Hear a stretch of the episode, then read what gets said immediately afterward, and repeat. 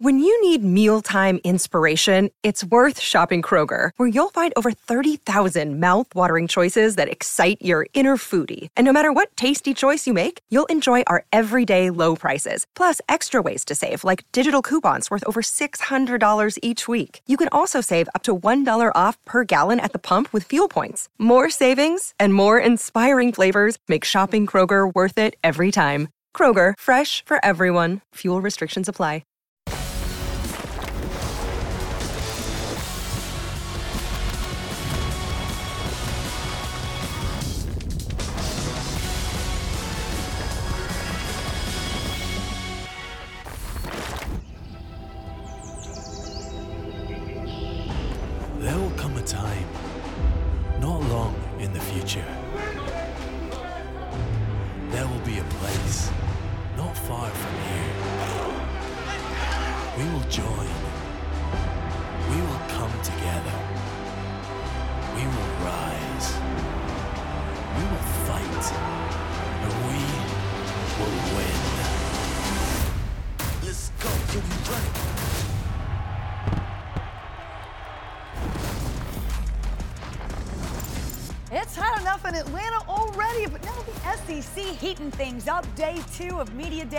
Nick Saban took the mic today. You'll hear from the Alabama coach, plus we'll handicap the odds for another Tide title run. How about we preview the rest of the Power Five? We'll also talk Group of Five now that we've seen Cincinnati make a CFP playoff appearance. Can the Bearcats earn another shot? And with one Heisman Trophy to his name, Bryce Young looks to add another, but the Alabama quarterback has his sights set on a different trophy. Young gets candid with our Marty and McGee. Hello there, we're happy to have you with us for this summer edition of College Football Live. It is all about the SEC in Atlanta, but we'll cover a lot more ground over the course of the next 90 minutes. Let's start in Tuscaloosa. Alabama reached the national championship last season, and back are arguably the two best players in college football Bryce Young and linebacker Will Anderson Jr., who led the FBS with 17 and a half sacks last season. Then there's Nick Saban, a chance to win his eighth national title. He turned 70 last October. He would be the oldest coach to win a title in the poll era. The Tide has reached seven of eight college football playoffs. A good chance we'll see him again. According to the All State playoff predictor, Alabama has an 80% chance to reach the playoffs. I think that, you know, one of the most important things for Bryce or any player who has success is um, to understand that, you know, success is not a continuum. Success is momentary. Uh, so if you're going to continue to have success, you still you, you, have to stay focused on the things that you need to do to improve, to pre- prepare, to lead, uh, to impact and affect other people around you. And you know, Bryce has shown every indication that he's got a willingness to do all those things. To have two players that make such a significant impact on our team as those two guys uh, I don't recall ever having a circumstance like that. We've had some great impact players, but never one on this on offense, one on defense of, you know, the caliber that these guys have been able to play uh, on a consistent basis. Speaking of the All-State playoff predictor, the usual suspects all expected to make it back to the college football playoff. Ohio State, the best chance to reach the postseason, but Alabama, the higher chance to actually win the title. Georgia, Clemson, and Notre Dame round out the top five as well. Uh, David Pollack and Joey Galloway are with us. And uh, David, I'll ask it like this Do you expect Alabama to play this season with a chip on its shoulder, given it came up just shy last season? I think Alabama plays with a chip on their shoulder every year, and every year they're looked at as the favorite. So, I mean, I, am not overly concerned with that. But what Coach Saban said, Wendy nails it. I mean, you're talking about the Heisman Trophy winning player in the college football last year coming back on offense, the best player in the country coming back on defense, who would have been the number one overall pick, Will Anderson, in last year's draft, who's just a freak show. So you're talking about two talented guys made of the right stuff leading Alabama. They're, they're to me, clearly the best team in college football, and it starts with those two guys. Bama lost in the playoff in 15 to Ohio State, came back and won the championship in 16. Then they lost to Clemson in 17, came back and won it in 18. Couple years off, won it in 21. They lose last year, so I do expect Alabama to come back. They seem to rebound as well as any team in the country. And like David said, they always play with a chip on their shoulder. So this will be a very talented football team that is going to be what I think back in the playoff with a chance to play for a national championship. And Joey, what's stupid is like they've already recruiting on a level like nobody else, right? Continually, every year, top five for like the last 10 years now, top, usually number one. Yeah. Well, now look at the transfer portal this past year. Like, we really need an impact running back okay, let's go get one of the best in the country. Let's go get Jabari Gibbs from Georgia Tech. Like, we need an impact receiver. Oh, Georgia's best receiver last year, Jermaine Burton. Really need a corner. Okay, Eli Ricks, come in from LSU, the best cornerback probably you could find in college football. So, and more. Just, just keep looking. So they, they've even addressed to another level. Not only now are they the best recruiting team, the best, one of the best coach teams, obviously, in the country, now they're adding transfer portal impact guys every year. Jameson Williams a year ago that you're going to see continue to dominate too. So they've done it off the field with that as well. Well, listen, uh, your point is well taken, David. It just keeps coming. Alabama also landed the number two incoming freshman class, according to ESPN Recruiting, and only Jimbo Fisher's Texas A&M class more highly regarded. So the rich get richer, and they really have a system in place. Week one, though, fellas fast approaching. So let's take a look at some notable games, and there's some great ones early. Pittsburgh hosting West Virginia in the backyard brawl, a rivalry match we haven't seen in quite some time, their first meeting since 2011. How about this one? The defending champion Georgia Bulldogs will play Oregon at Mercedes Benz Stadium in Atlanta, Georgia, a 90% chance to reach the SEC championship game, according to our FPI. Not to be outdone, the Buckeyes from Ohio State feature a huge matchup as they host Notre Dame. Marcus Freeman will make his coaching debut for the Irish. They will remain an independent school, at least for right now. Billy Napier takes over for Florida, and week one, oh, here we go, they host Utah. Each of the last five Florida head coaches have led the Gators to a bowl game in their first season. Anthony Richardson looks to be the Gators starter. LSU coming off their first losing season since 99. Now they have Brian Kelly at the helm. They will play Florida State week one. They've not had a winning season since 2017 under Jimbo Fisher. And finally, Georgia Tech plays Clemson. The Tigers, as we've talked about, look to bounce back. Their streak of six straight conference title games came to an end last year. Georgia Tech, meanwhile, will look to improve on their three wins last year. Joey, I know you're going to watch them all, but for the sake of argument, if you could watch just one of these early games, which one would it be? I'm going to pretend like Ohio State Notre Dame is not one of the options here, and I'm going to go with Georgia and Oregon just because of what it means to the national landscape. Dan Lanning leaves Georgia with a historically good defense, win a national championship. Now he goes over and goes over and takes over the Oregon team, which is a very talented team, maybe the best in the Pac-12. So we're talking about a Pac 12 conference that because of the USC, UCLA leaving in a couple years, everyone's wondering what is going to happen in the Pac 12. Well, David, you know, at the end of every season, when we start talking playoffs, we talk about strength of conference and what a feather in the cap of Oregon, of the Pac 12 as a whole, if Oregon can knock off Georgia, a team that is arguably top five in the entire country. That'll be a topic we t- bring up later if Oregon can pull it off. So I got a, I got my eyes on that game for what it means to the entire country when it comes to the end of the season. I think that's a great one. And I also think you talk about implications too. You think about Notre Dame and Ohio State. Whoever gets that, you saw the playoff predictor we put on a second ago. Both those teams in the top five. Think about the feather in the cap you get. The, all, uh, the out of conference resume win early in the season. You start worrying about tiebreakers later on. But how about Marcus Freeman? Like, you get the job. Who do you get to go against first? Day one as an opening coach your Ohio State Buckeyes, the team you played for. So I think it's a lot of intrigue there too. But the Irish starting off with Ohio State, huge test, two two big, huge brands in college football should be a blast to watch. Listen, you'd be hard pressed to script that one much better. By the way, Georgia a 45% chance to win out this season, according to the FPI. That's that's David's favorite, by the way, the, the. Uh, but we'll just leave it at that. It's the highest in the country.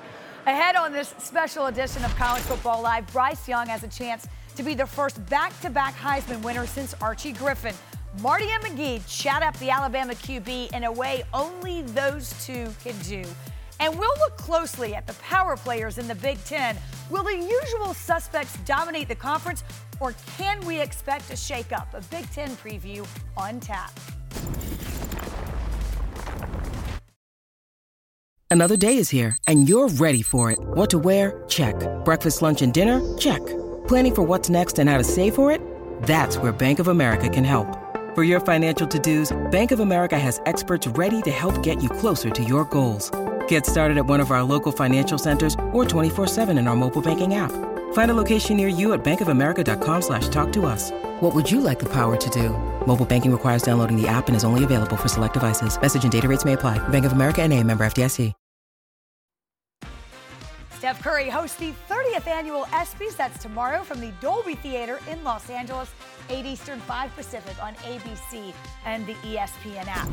Let's see how our FPI sees the Big Ten shaking out, if you will. This is in terms of their win totals. Ohio State leads the way at 11.8. They won 11 games last year. Michigan checks in at 9.5 after winning 12 games last season.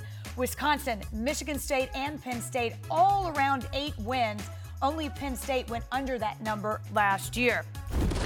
The Maize and Blue finally made it over the hump last season. They won their first outright Big Ten title since 2003. The question, though, what happens next, and it could be a different story. Expectations have not been kind to Jim Harbaugh. He's not had a season where Michigan starts in the AP poll and finishes the season with a better ranking. The Wolverines defense also loses 70% of its production from last season, including the second overall pick. That 70% mark tied for the sixth highest rate in the FBS. Joey, what does Michigan do for an encore? It's interesting because people have been trying to fire Jim Harbaugh for a long time, right up until last season. Finally got over the hump, beating Ohio State. They get into the playoff.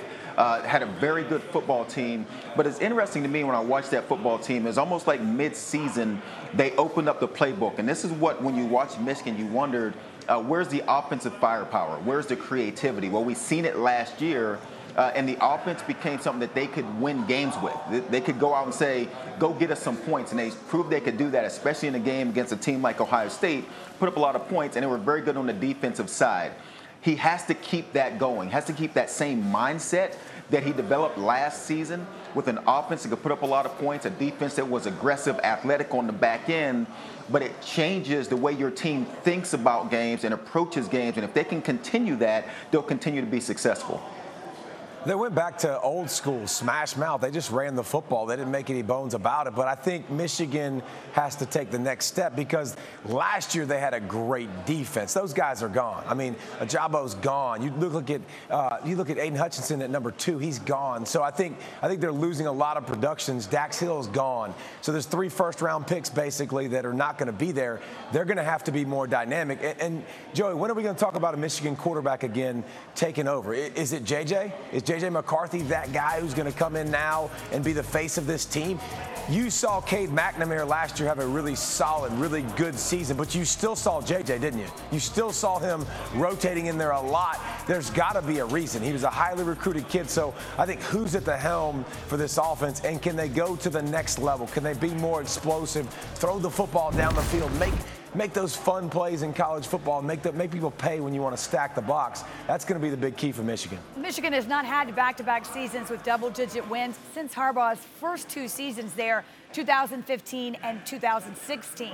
Uh, but what about the expectations, David, for Ohio State? You talk one, you almost have to talk about the other. What do you want to see in Columbus?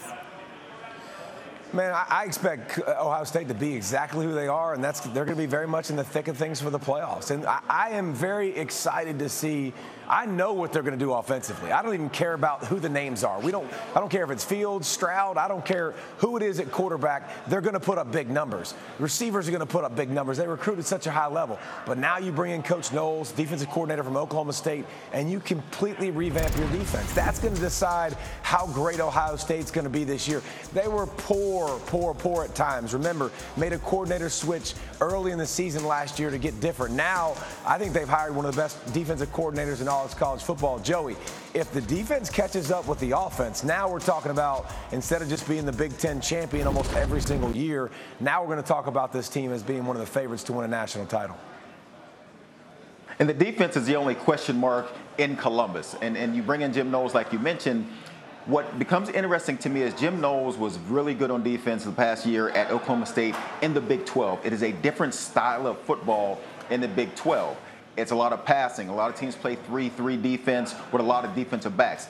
That is not Big Ten football. I know Jim Knowles has been around for a long time, and I've had these discussions uh, with some of the coaches at Ohio State, and I feel very confident uh, that he has the ability to put together a defense that can be successful in the Big Ten, but that remains to be seen. And we'll keep our eye on uh, what, what, kind of differences he has to make to have that same success in the Big Ten because it's a much more physical league. And you mentioned a second ago Michigan running the football. Well, you think Michigan State, Penn State, all those teams want to run the football. Can Jim Knowles get a defense that's tough up front while also being athletic and have playmakers on the back end? Joey, who wins the Big Ten West? uh, I'm gonna I'm gonna go with Minnesota. Uh, I, yeah, okay. I, am going with, I'm going with PJ Fleck. I think they're going to start rowing that boat again. I know you just put up the, the graphic. Uh, I think Wisconsin and Nebraska were above Minnesota in total win uh, by David's favorite FPI, whatever that is. they were uh, projected to win more games, but I'm going with Tanner Morgan coming back. Didn't have a great season, but he's a veteran quarterback that's played a lot of games. Uh, they get their running back back in Mohamed Ibrahim. He's back. If you remember what he did before he got hurt, 260 some yards against Ohio State and two touchdowns. He goes down. He comes back to a team that won seven of, of, their last nine games on the season, including a bowl win. So I like Minnesota to keep the boat rolling. My favorite thing about that answer, Wendy, is when you asked him, he chuckled because he's like, "It's freaking July, bro." That's right. Like, what, That's where why we are, are, you fellas. asking me to answer that? But it, it is what it is. I almost went with Purdue because they're at a conference slate. Their crossovers are so good. They avoid Ohio State, Michigan, and Michigan State. So I thought about going with Purdue, but then I woke up and I was like, "All right." I'm going to go with a knowns. I'm going to go with Wisconsin. Like I know Jim Leonhard replacing basically his whole defense. Joey, we've we've seen we've seen Wisconsin defenses for the last six thousand years. What are they going to be? They're going to be extremely physical, stop the run, get in your face, and so I think they'll run the football. They'll be Wisconsin, and I think they'll win. Listen, there's nothing quite like title talk in July, you know. But uh, I will tell you this: there hasn't so been great. a repeat winner of the Big Ten West since Wisconsin did it. That was in 2016 and 2017. Well, speaking of the regular season, we know there's a lot of hard work ahead, but no reason we can't have a little fun in the meantime. Spirits were high last week during Big 12 Media Days, and we'll show you the moments you may have missed. One thing is for sure there is no doubt the Big 12 is open for business. I'm a fly person, so I like to do fly things. I mean, look at the shade. Got the wallet, got my boots. These are my favorite pair of boots. You have any impressions of Neal Brown you do? Give me your eyes. Hey, give me your eyes. Look, come on.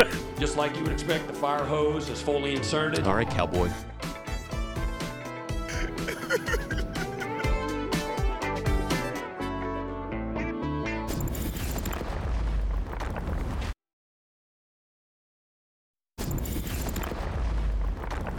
When you want respect and you want to earn respect, you take that helmet and you strike them.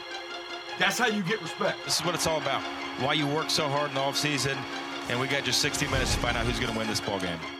The first touchdown of this championship game, and Georgia claims its first lead. You're either elite or you're not. 40-yard touchdown strike. Bennett to A.D. Mitchell in the back right corner of the right end zone. The Dogs retake the lead. Launching downfield,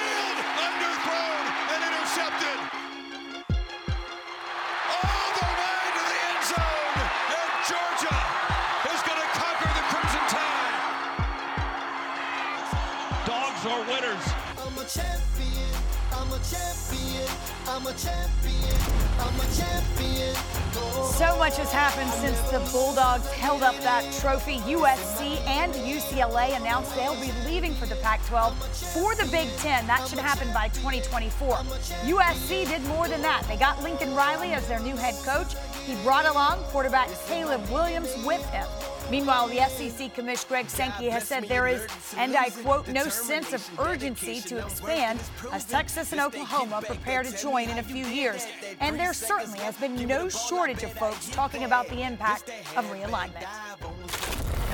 Well, you you you call it realignment. Um, You really call it chasing the bag, and that's all they're doing. They're chasing the bag. Everything with realignment is all about.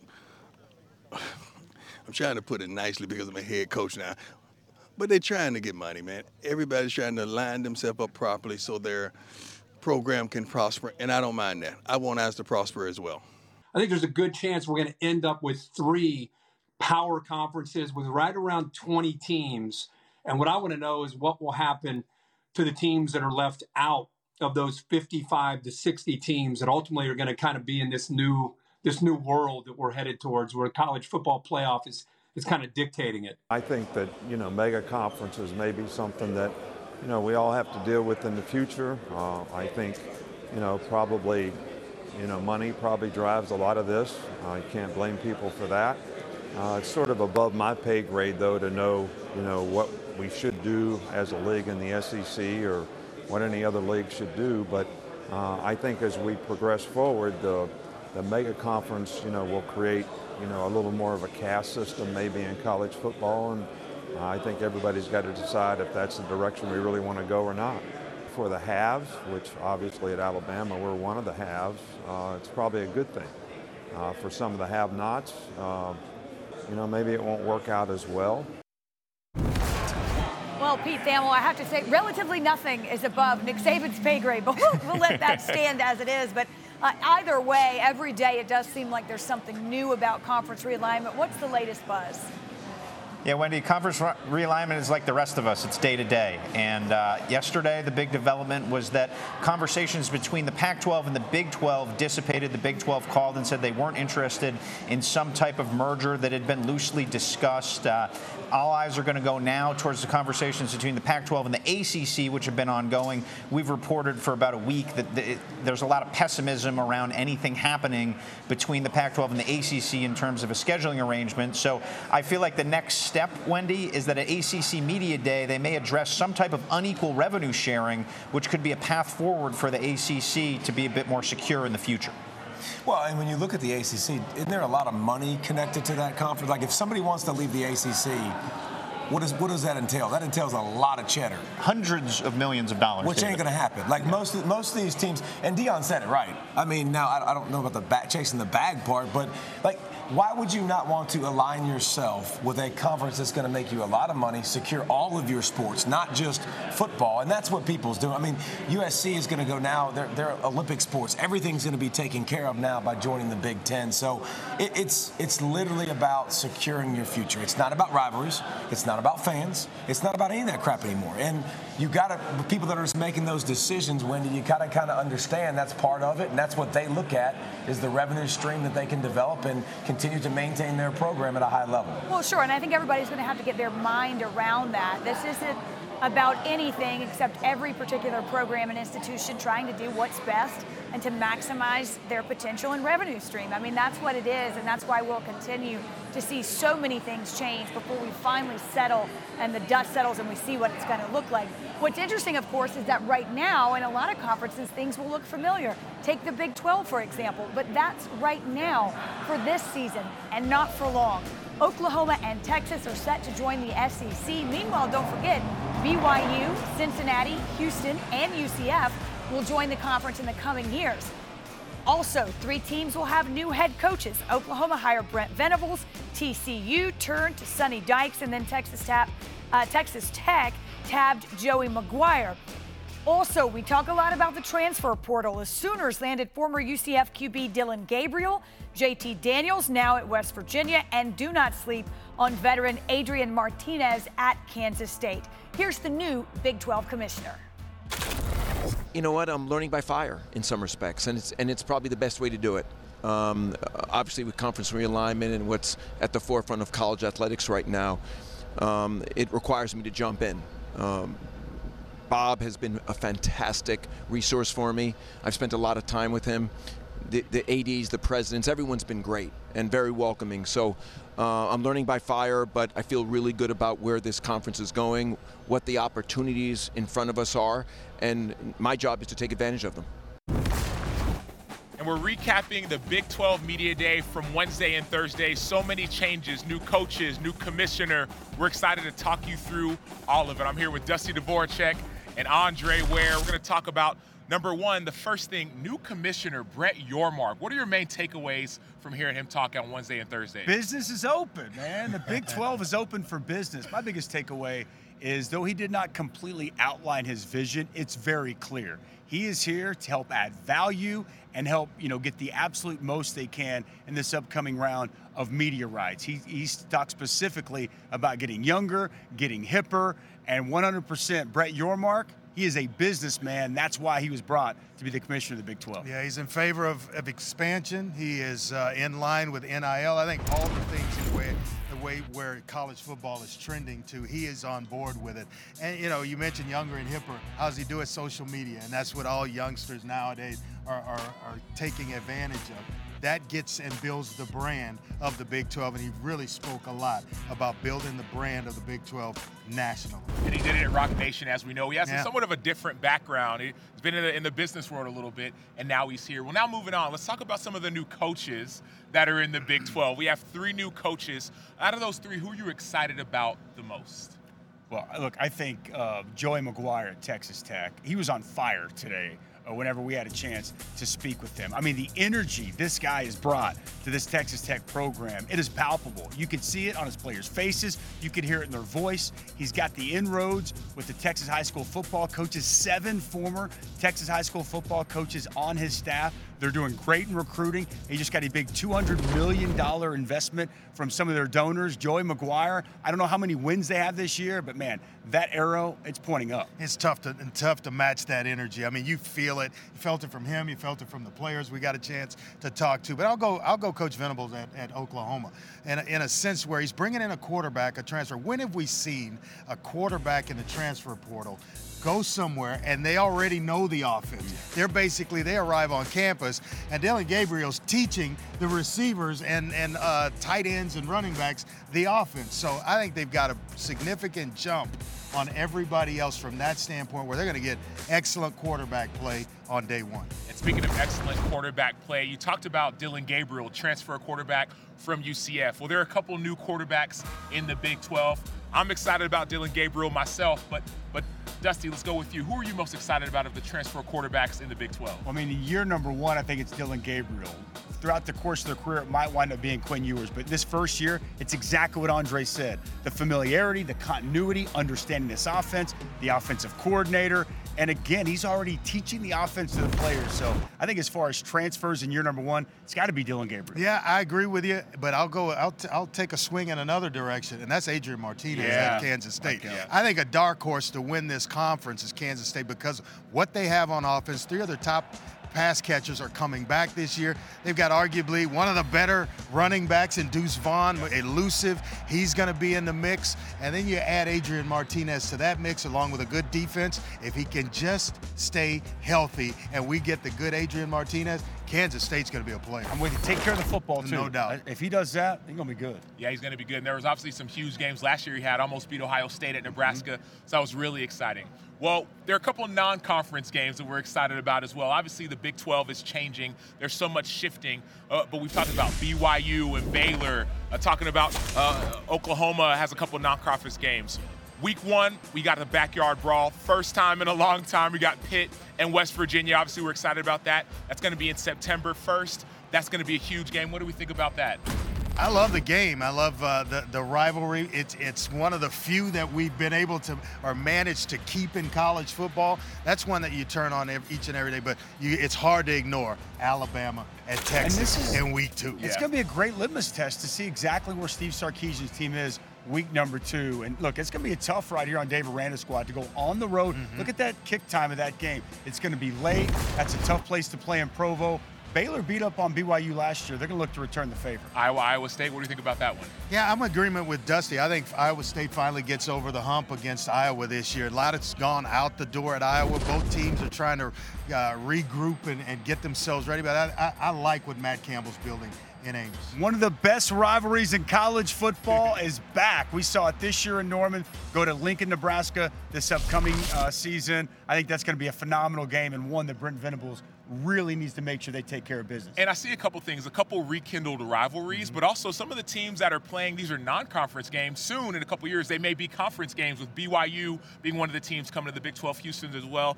Out of these teams that are coming to the Big 12, what are we most excited about seeing in some of these matchups?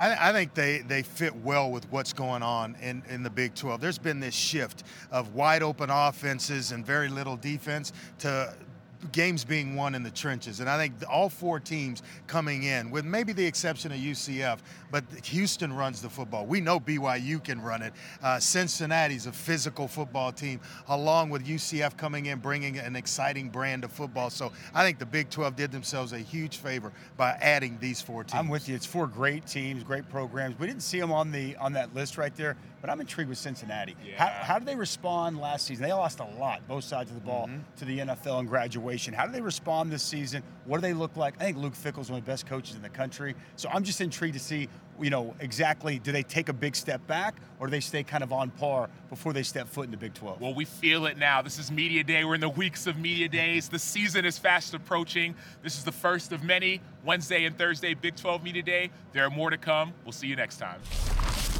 Gentlemen, thank you. Still ahead, we turn our attention to the ACC. And our quarterback, EJ Manuel, has his list of QBs who will make a big leap forward this season. Plus, Bryce Young met the media today in Atlanta as he gets set for another season under center at Alabama. You will hear from the reigning Heisman Trophy winner.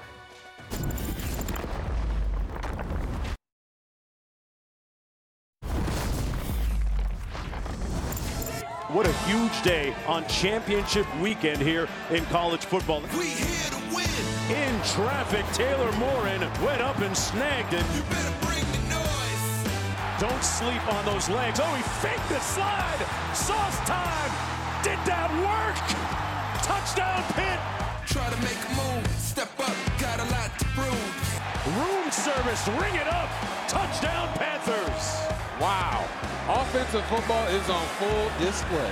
And another pick by Hartman. He's going to crib it. Allen, Houston, touchdown Pittsburgh. Great move, touchdown Pittsburgh. He shook Gavin Holmes to get into the end zone. Cause we here to win. We here to win. As Kenny Pickett will take a bow. The Subway ACC Championship belongs to Pittsburgh by virtue of their 45-21 victory. You can say there was a changing of the guard. Pitt was the first team in the ACC not named Clemson to win the conference title since 2014. Caesar Sportsbook says, though, Clemson will be back on top this season. There are four new head coaches in the league, all in the Coastal Division. The biggest name, perhaps Mario Cristobal, who lands back home in Miami after four full seasons at Oregon. And the conference has announced it will be the last season with two divisions. They will move to one in 2023. But for now, our FPI says Clemson has the best chance to win the Atlantic and Pitt to, for the Coastal. Clemson also the favorite to win the conference as a whole, 59% according to our FPI. Miami right after, but only other team with at least a double-digit chance. UNC and Pitt follow at 7% each. ACC Network uh, EJ, analyst EJ Manuel checks in. And EJ, uh, let's start with Clemson. Do you agree? Will it be a bounce back season for the Tigers? Look, Wendy, I, I do agree. Um, I think when you look at Clemson defensively, uh, they're going to have at least seven, maybe eight guys in that defense uh, that will be drafted high, specifically Bryan Bresee, Myles Murphy. But when you look at the offensive side, it all starts with the quarterback, and that's DJ Uiagalelei. Last year, he did struggle. I think 56% completion percentage, uh, nine touchdown passes, 10 interceptions. That's not going to cut it at Clemson. If you want to play a national brand of football where you're competing for a college football playoff berth, he has to play better. Now, the best thing for him is he gets another opportunity. And you have a head coach like Dabo Swinney that's going to exude that confidence in him, give him another opportunity to show, hey, I can be the guy here at Clemson. But don't forget, you got a young freshman coming in, uh, Cade Klubnik. He showed well in the spring, and obviously uh, he's going to be pushing for that starting job as well. You know, Clemson, in one sense, a victim of its own success. They've set that bar so incredibly high. EJ, if we take the Tigers out of the mix, uh, who are you watching elsewhere in the ACC? Wendy, it's going to be NC State. Uh, I think the Wolfpack and what they showed last year was so impressive. Obviously, knocking off the big dog in Clemson at home. Uh, they had a couple losses late in the season that obviously cost them the opportunity to play for ACC championship. Uh, but their quarterback is special. Devin Leary, uh, I think he's a smooth operator, right? You remember that song called Smooth Operator? And I think that he's one of those guys, when he's on the field, he's going to make things happen. He puts the ball in the right place for the receivers to have an opportunity to either catch and run or make a big body catch. I also think he's a great leader. Uh, I just feel like when he's at the helm, he's one of those guys that he's the X factor for this football team. So, you know, Dave Doeren is used to having a team that's hunters, but now they're going to be the hunted because everybody's expecting them to be good. So let's see how they handle that. EJ, it's funny you say smooth operator and talk quarterbacks because I'm told, I mean, I, I, almost want to ask who you don't like as a quarterback in the ACC because I know you like just about everyone. Uh, so that said, uh, I know you're high on these QBs. Who stands out?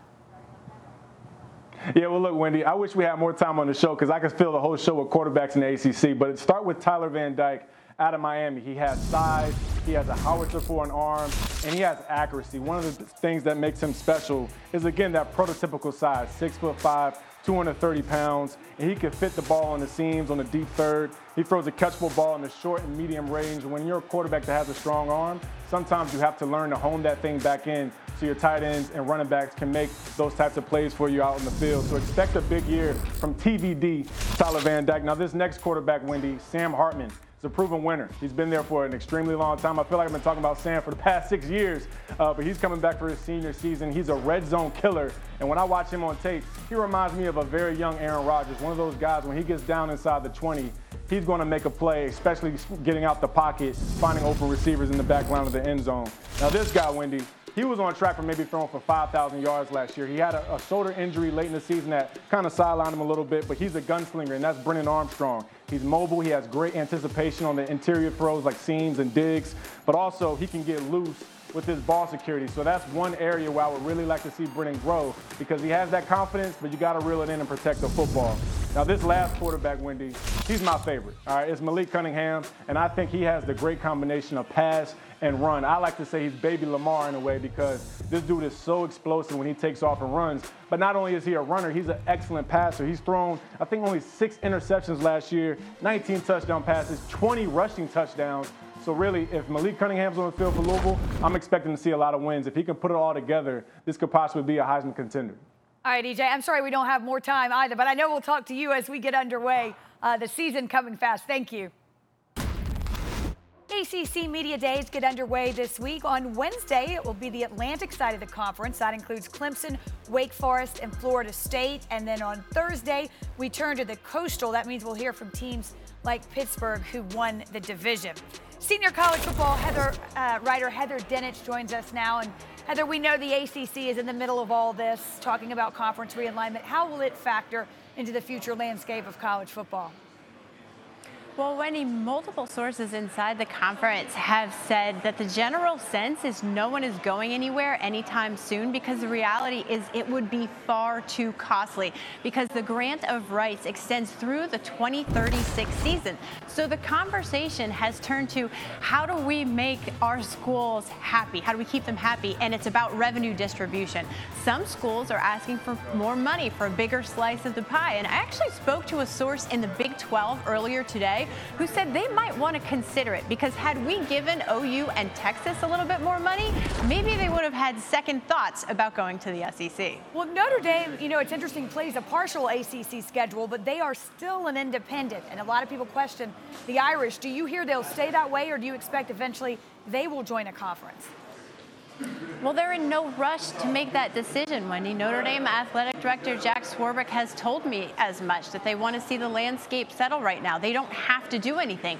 If they were to join a conference contractually, it would have to be the ACC unless they were to withdraw their other sports out of that conference, pay an exit fee, pay the grant of rights fee, then they could play football wherever they wanted to. But my sources indicate they are certainly in no rush to make any decision. That makes a lot of sense. As for what happens on the field, let's talk football. A bit of a down year last season for Clemson. Dabo Swinney also had to replace his offensive and defensive coordinators. What was that process like for Dabo? According to Dabo, it was all of 30 seconds because that's what he does, and a total of a minute, one for the defensive and one for the offensive coordinator.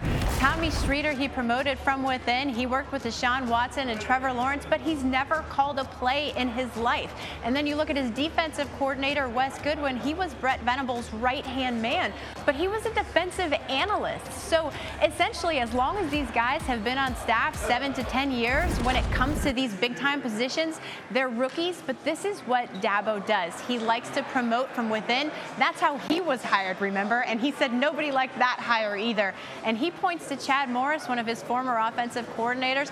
He didn't call a play either, and that turned out pretty well for the Tigers. As a lifelong Clemson fan, I do remember when he was hired and what we all said.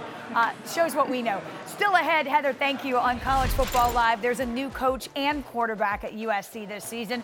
Acho and Joey will tell you what they expect from Lincoln Riley and Caleb Williams.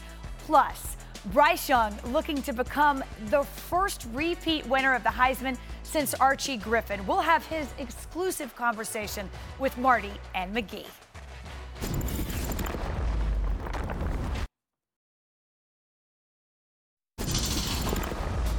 Welcome back. Time now to turn our attention to the Pac 12. At least some teams that are there for now. Late last month, the news broke that USC and UCLA will leave the Conference of Champions in 2024 to join the Big Ten. Sam and Joey are back with us. And Sam, we have to ask this about every conference at this point, but what is the future of the Pac 12? Uh, in a lot of ways, it's in disarray. We don't know what's going to happen with the Pac 12. USC and UCLA are both leaving. And now the question is will the new commissioner of the Big 12, Brett Yormark, bring some Pac 12 teams to the Big 12, or will it be the other way around? There's also been talk about the ACC and the Pac 12 merging. And so I have no idea. This time last year, there were teams that are in one conference that are leaving. So it'll be interesting to see. I thought with Oklahoma and Texas leaving the Big 12 uh, in the next couple years, and then you, what UC, USC and UCLA did, I just assumed that the Pac-12 and the Big 12 would get together with whatever's left and create one big conference. Uh, that hasn't happened yet. It's, who knows what's going to happen? Uh, but it's interesting to start with a question that nobody knows what's going to happen in the Pac-12. Well, let's talk a little bit about another place things will look different and that is at USC this season. There's been a lot of changes. They announced their move to the Big Ten, which is coming in a few years. They also, of course, hired Lincoln Riley, who brought along transfer QB Caleb Williams. They also got Jordan Addison to transfer from Pittsburgh. And Joey, look, when you talk about USC and the program and the history, the expectations are always high. That is a given. But you add Lincoln Riley, and I swear now it's almost as if it's national championship or unsuccessful season. Well, I'd be surprised if uh, that national championship comes anytime soon. Uh, I had a chance to go out there in the spring uh, I think they had 60 scholarship players going into their spring game. Obviously, bringing in Caleb Williams is a huge get uh, in the transfer portal, but they have to add a lot more pieces. This is a team that only had two scholarship quarterbacks at the time when I was there. So they got to add some pieces, which they've been doing. I don't see them winning a national title in the next couple years, but as they make a move to the Big Ten, uh, they're going to have to become a much more physical football team to match the brand of style uh, that they play in the Big Ten. But right now, when you look at USC, I think they're a couple years away. Yeah, I agree with that. And I think more so, we talk about the offensive additions. We're excited about all those Lincoln Riley, Caleb Williams, Jordan Addison, Mario Williams. But what we're not talking about is the struggles that may happen on the defense. So you're going to see this guy a lot. Caleb Williams, he's a stud, he's a star, he's amazing. He is going to make plays. He did it last year as a freshman all over the field. He's going to do it this year. The story not being told about the offense is what's going to happen with the defense. Alex Grinch is a defensive coordinator. He came from Oklahoma. We're excited about that. But also, if you look at Oklahoma's stats, last year they were ranked 76 overall when the season ended in defense. They gave up opening drive touchdowns to teams like West Virginia, Texas, Kansas. They gave up a nine minute, 80 yard drive touchdown, opening drive touchdown to teams like Kansas. So the defense struggled mightily last year under Alex Grinch. I think that same Alex Grinch, who's going to be at USC, will see struggles on the defensive side of the ball this year as well. Sam, the Pac 12 ditching divisions this year, so the teams with the two best conference records will make the title game. So I'll ask you, Acho, who reaches the Pac 12 championship?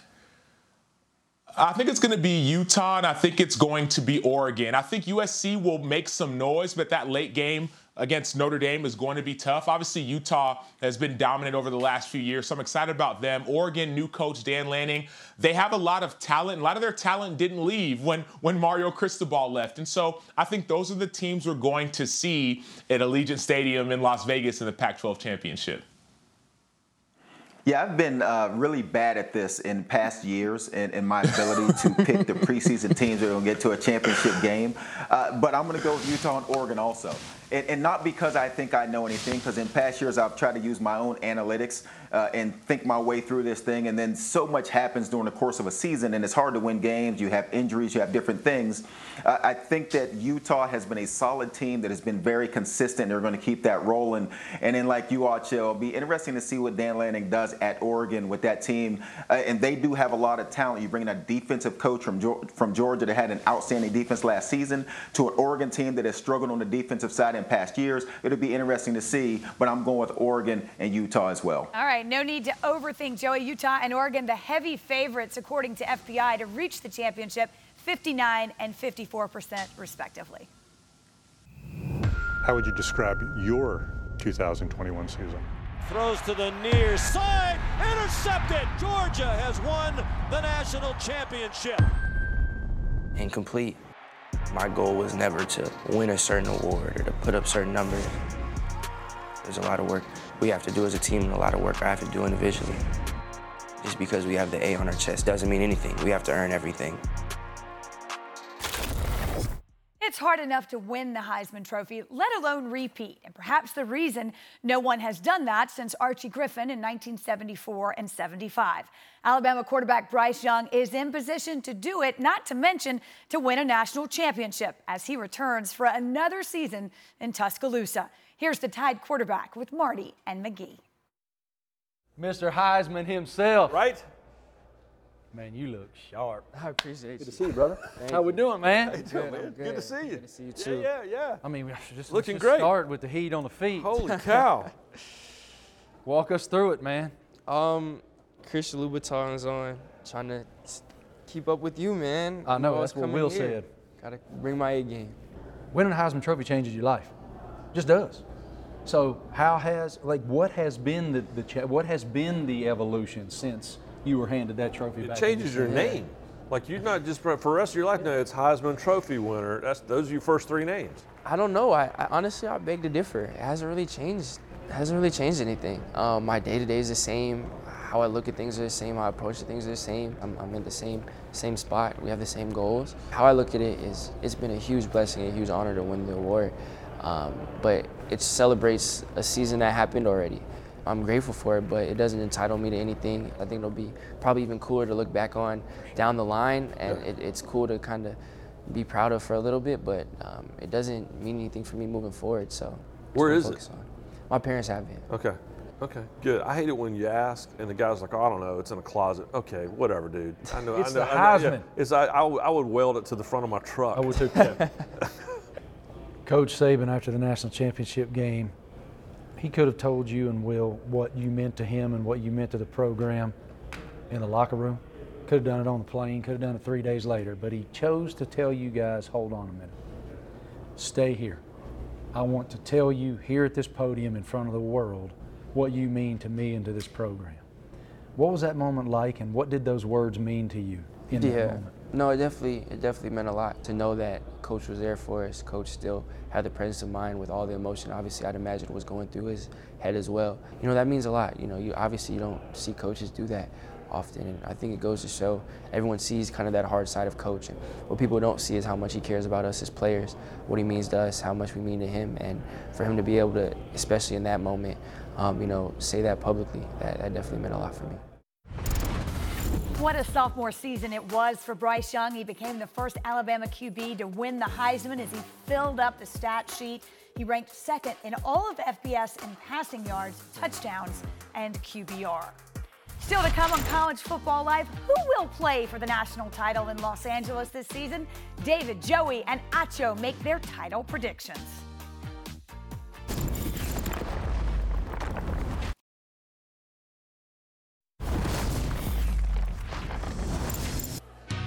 Welcome back to College Football Live here in Atlanta at the College Football Hall of Fame, the epicenter of the sport right here for SEC Media Days. Brian Kelly taking the podium for LSU on day one, and then day two, Nick Saban laser focused here today.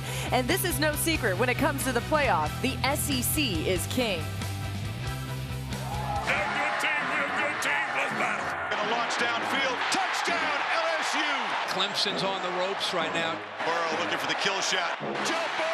Touchdown. Burrow said, time to fit me for that ring. LSU sits on the throne of college football. Here come the Alabama Crimson Tide in search of national championship number 18. Najee out of the backfield. He's got a touchdown.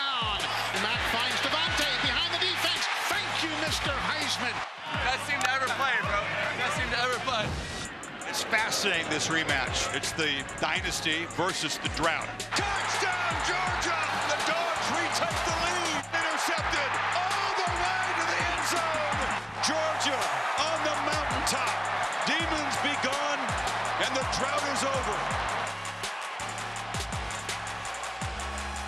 Kirby Smart and the Georgia Bulldogs will be in town Wednesday to take the podium as the reigning national champions. Roman Harper and Tim Tebow here. We think we know about the top of the league, right? Alabama and Georgia. But then you wonder about LSU and Brian Kelly. And Roman, when you've heard from him this week and just knowing what you know about their roster, what are your expectations for BK in Baton Rouge? Well, I think the the future is bright. I, I love Brian Kelly as a coach and what he's going to build there.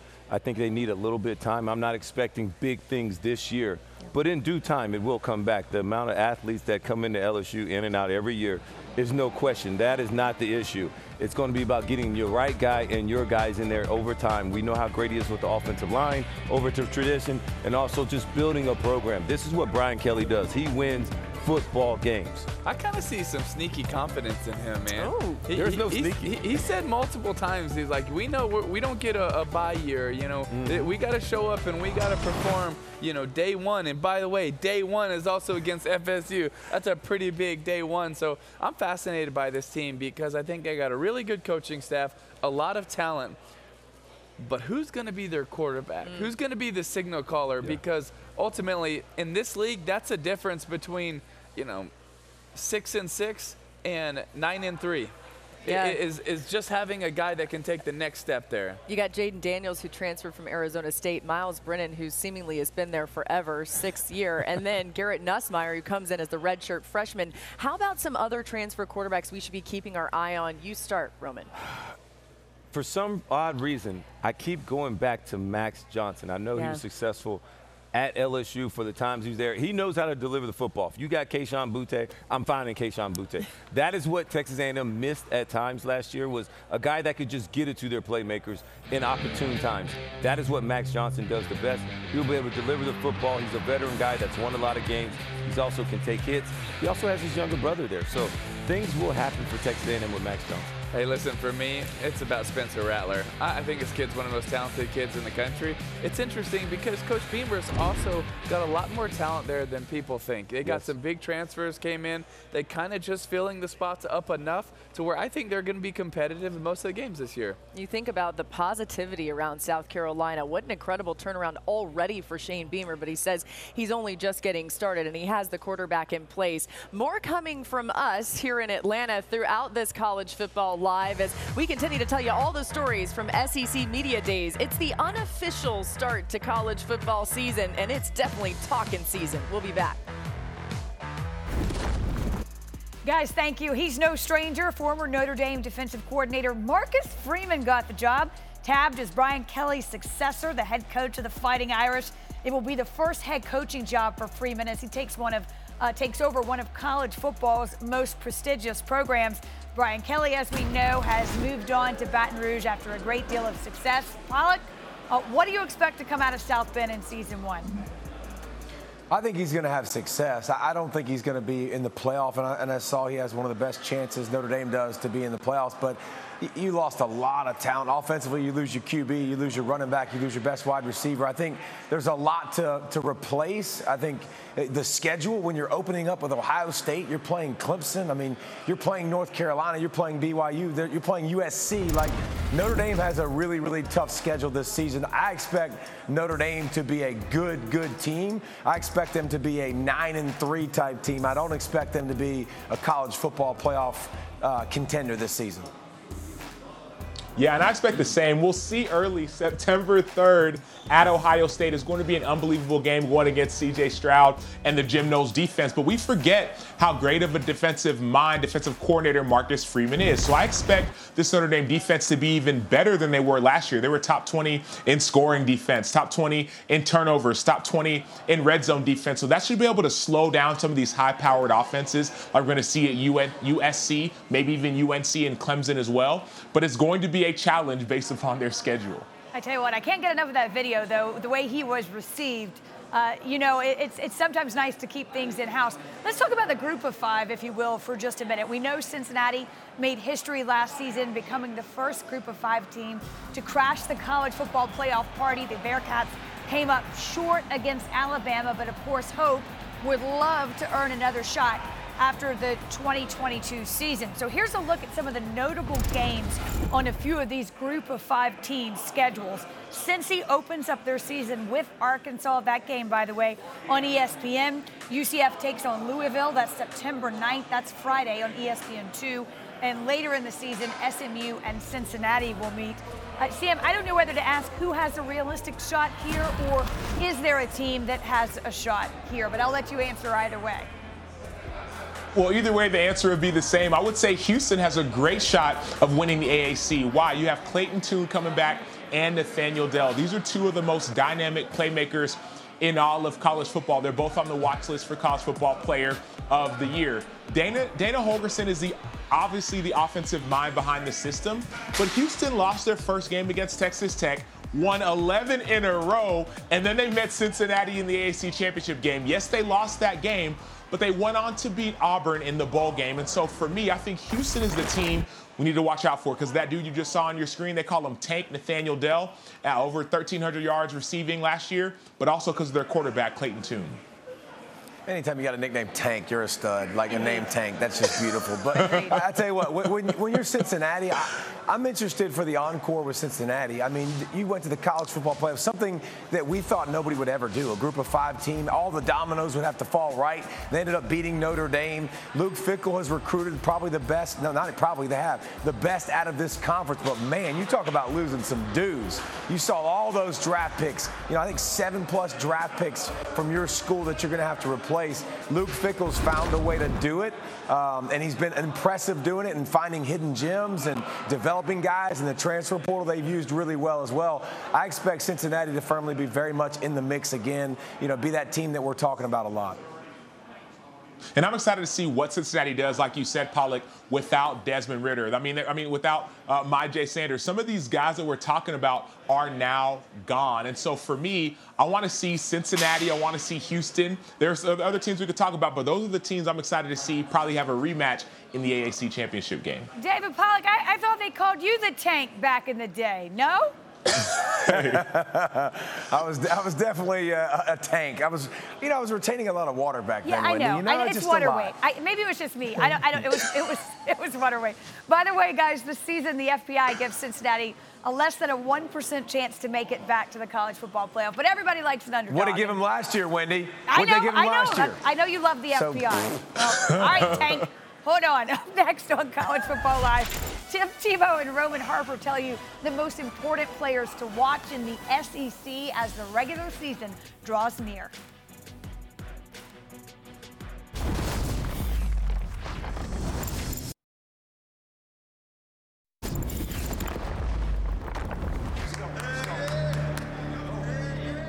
The beautiful thing about sports you can see somebody come up to the moment. Think about Lola trying to make up for it. You can see a team come together.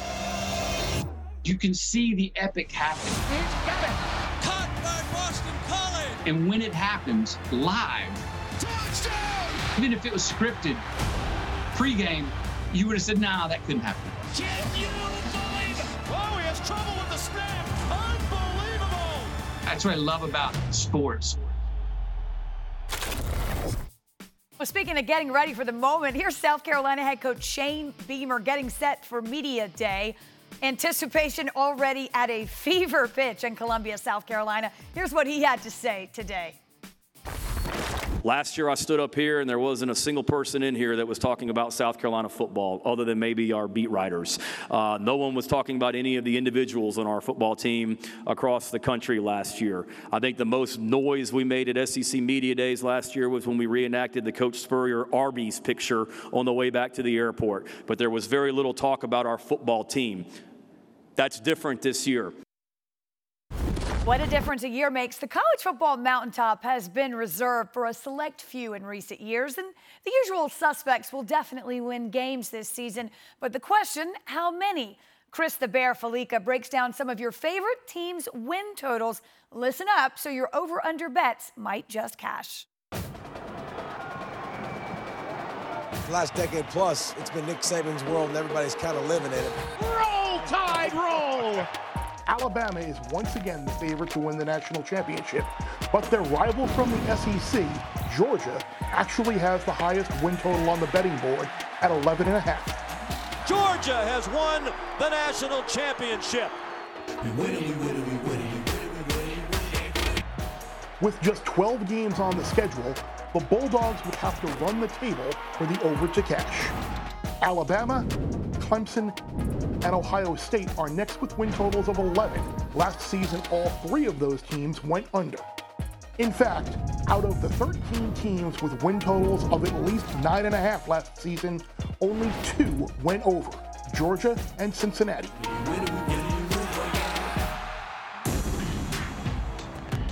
While the list of haves in college football appears to be shrinking, the list of have nots is growing, as 11 teams have a win total below three, the lowest being New Mexico State at two. And between the have and have nots is the Pac 12, the only Power 5 conference that does not have a team with a win total of at least 9.5. However, bettors are backing USC to go over its win total of 9. No team has gotten more money on the over than Lincoln Riley and the New Look Trojans.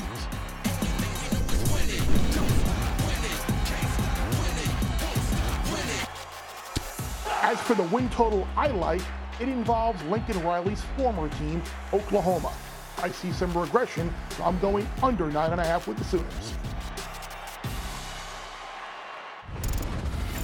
Some other notable win totals include Cincy and Michigan, both sit at nine and a half at Caesars Sportsbook. Notre Dame has their total set at nine. They've won double digit games in five straight seasons. Texas and Oregon also have win totals of nine, while Miami has theirs set at eight and a half for the season. Here now, our crew in Atlanta with some burning questions in the SEC.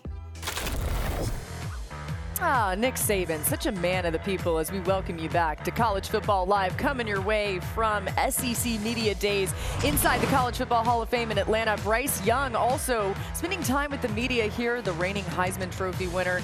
Answers all those questions so well. The maturity so apparent. But what does he have in store for us as he gets another opportunity? Roman Harper and Tim Tebow. And I got to put you guys to work. I don't think you've done enough here. We're going to ask some real burning questions here. yeah, come on. So put on your thinking caps because this is about to get real serious. Mm. We begin with our first burning question, and we start with you, Tim. Most important player to their team in the SEC next season?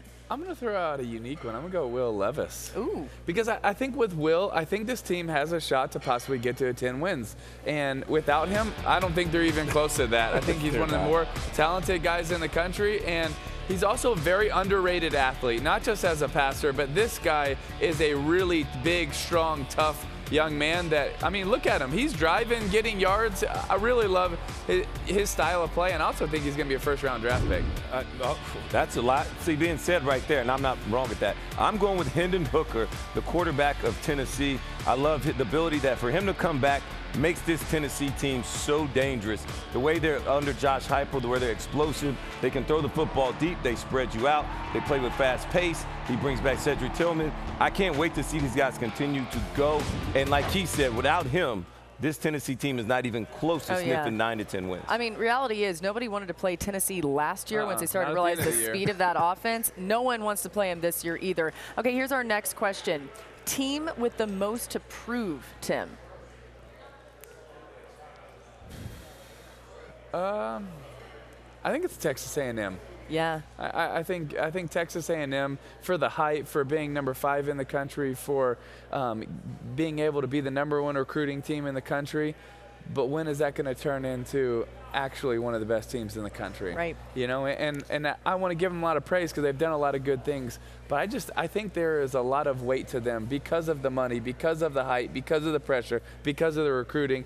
I think it has to show up in in more big wins. Mm. For me, I, I, agree with Tim. It's got to oh, be. Come on. I'm, I'm sorry, I don't want to mix it up. If, but if it's the right answer, you got to say the right answer. I agree. It's Texas A&M, and you see them all the expectations. You saw them last year. You bring in all the great recruiting classes the last four years, and you're like, what are we going to get? When is it going to come to fruition? And that is what we continue to wait on. We see all the players. In injuries, it doesn't matter. We saw it in everybody else's example. Yeah. Injuries happen in football. Now you have to get the big win.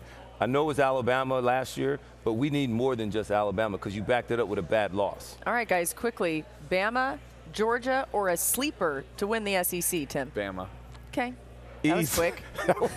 you didn't have to think about that one. I got Bama as well, but I got to be honest. There's no, it's not a lot of sleepers. If it is, I'm gonna wake them up with this one. Tennessee is the, Uh. the team that everybody better watch out for. They're playing spoiler What does that all mean? year. What does that mean? All right, I'll tell you right now. They're really going to spoil Georgia?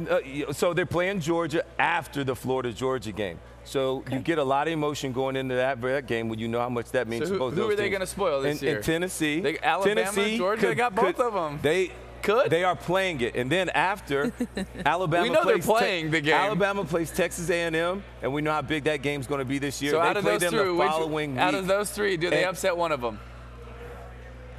Yes. Oh!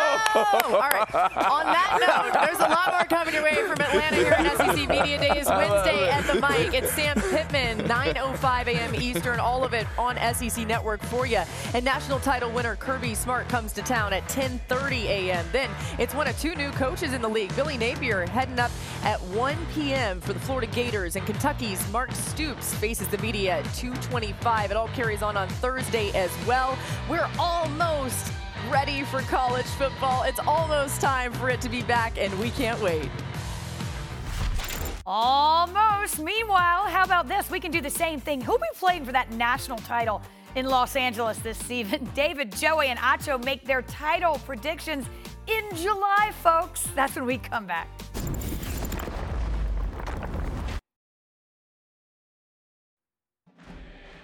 The two time defending Premier League champs Manchester City began a two game preseason U.S. tour. That's a match against Mexican Football Power Club America Wednesday night at 9 o'clock Eastern, 6 Pacific on E ESPN2 and the app. That game coming to you from Houston. A little farther west, you'll find Los Angeles, California, sunny skies, superstars, and SoFi Stadium, aka, by the way, the site of the College Football Playoff National Championship game. Circle it on your calendars, January 9th, 2023.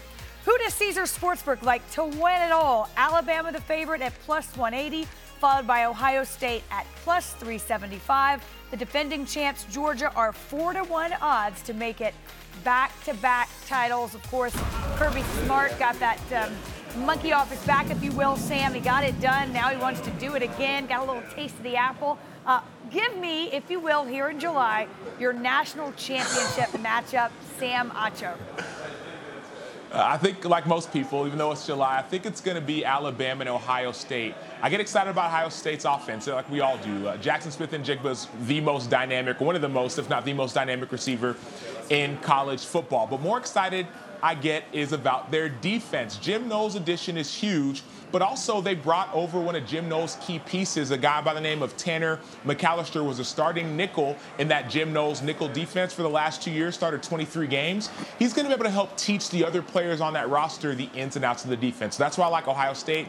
Bama, obvious reasons, right? Uh, you got your Heisman Trophy winner at quarterback, Bryce Young. Then you also have, not only do you have uh, Dallas Turner, who's a young and upcoming star, but you also have Will Anderson, who's the best football player that we have in college. And so for me, that's why those are my two teams.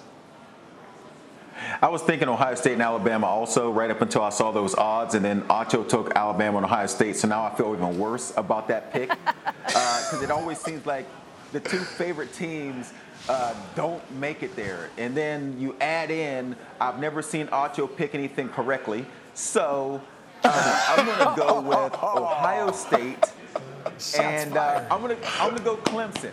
Clemson's going to get in there. Ohio State and Clemson for the national championship just because Acho ruined Ohio State, Alabama. Who, who's Well, starting at quarterback look, then look, at Clemson? look. Is it going to be DJU the whole year? Does, it doesn't matter. I'm going Clemson, all right? That's what Don't got. let reason get in the way here. That's not the point, David Pollack. No rationale. Who you got? I like that we changed it on the fly. Joey's underneath where it said Alabama versus Ohio State. I, I love that we changed that. I, I love that Joey does that. I, I- listen, we're going to be wrong. We're going to take chalk, but my goodness, like Alabama is is the best team. And you look at you know years they don't win it and they come back. Obviously, um, it's it's Yes, and, and look at my graphic, by the way. It says Alabama versus anyone because it's going to be Bama in the end. Just look at what they have coming back. They didn't do uh, as well as they wanted to a year ago. Best player on offense, best player on defense, all these transfer guys, Nick Saban. Like, Coach Saban's going to have his work cut out for him all year long to try to avoid dummies like me talking on TV, giving them all the praise because they're going to get it. They're going to get it early and often. David, let's stay right there then. If that's the case, then you see Alabama as the odds on favorite to win this thing again. Will we see a repeat Heisman Trophy winner for the first time since Archie Griffin? It's been a long time, 1974. You weren't even here then, of course. Joey was, I think. Anyway, David, will we see will we see the back-to-back Heisman winner? I was too, by the way, Joey, so I can't talk. I like that. No, we will not see that. We will see back-to-back Alabama Heisman Trophy winners, but it won't be Bryce Young. I think it'll be Will Anderson. I think he should have been very much in the mix last year. I think he was clearly the best player in college football a year ago. That dude is just an absolute freak show. He's an animal, and I think he's going to hopefully get more respect the more people watch him play this season. And after what he's done the last two seasons, my goodness, this dude's going to be the best player in college football again. I don't think he'll repeat either. And let me just point out how disappointed I am that, that you let David get away with Alabama versus anyone. Like, what are we doing here? That's fair. Like, That's let's fair pick something. criticism. I'll take let's it. put it out there, what we're thinking. We know we're going to be wrong because we're always wrong.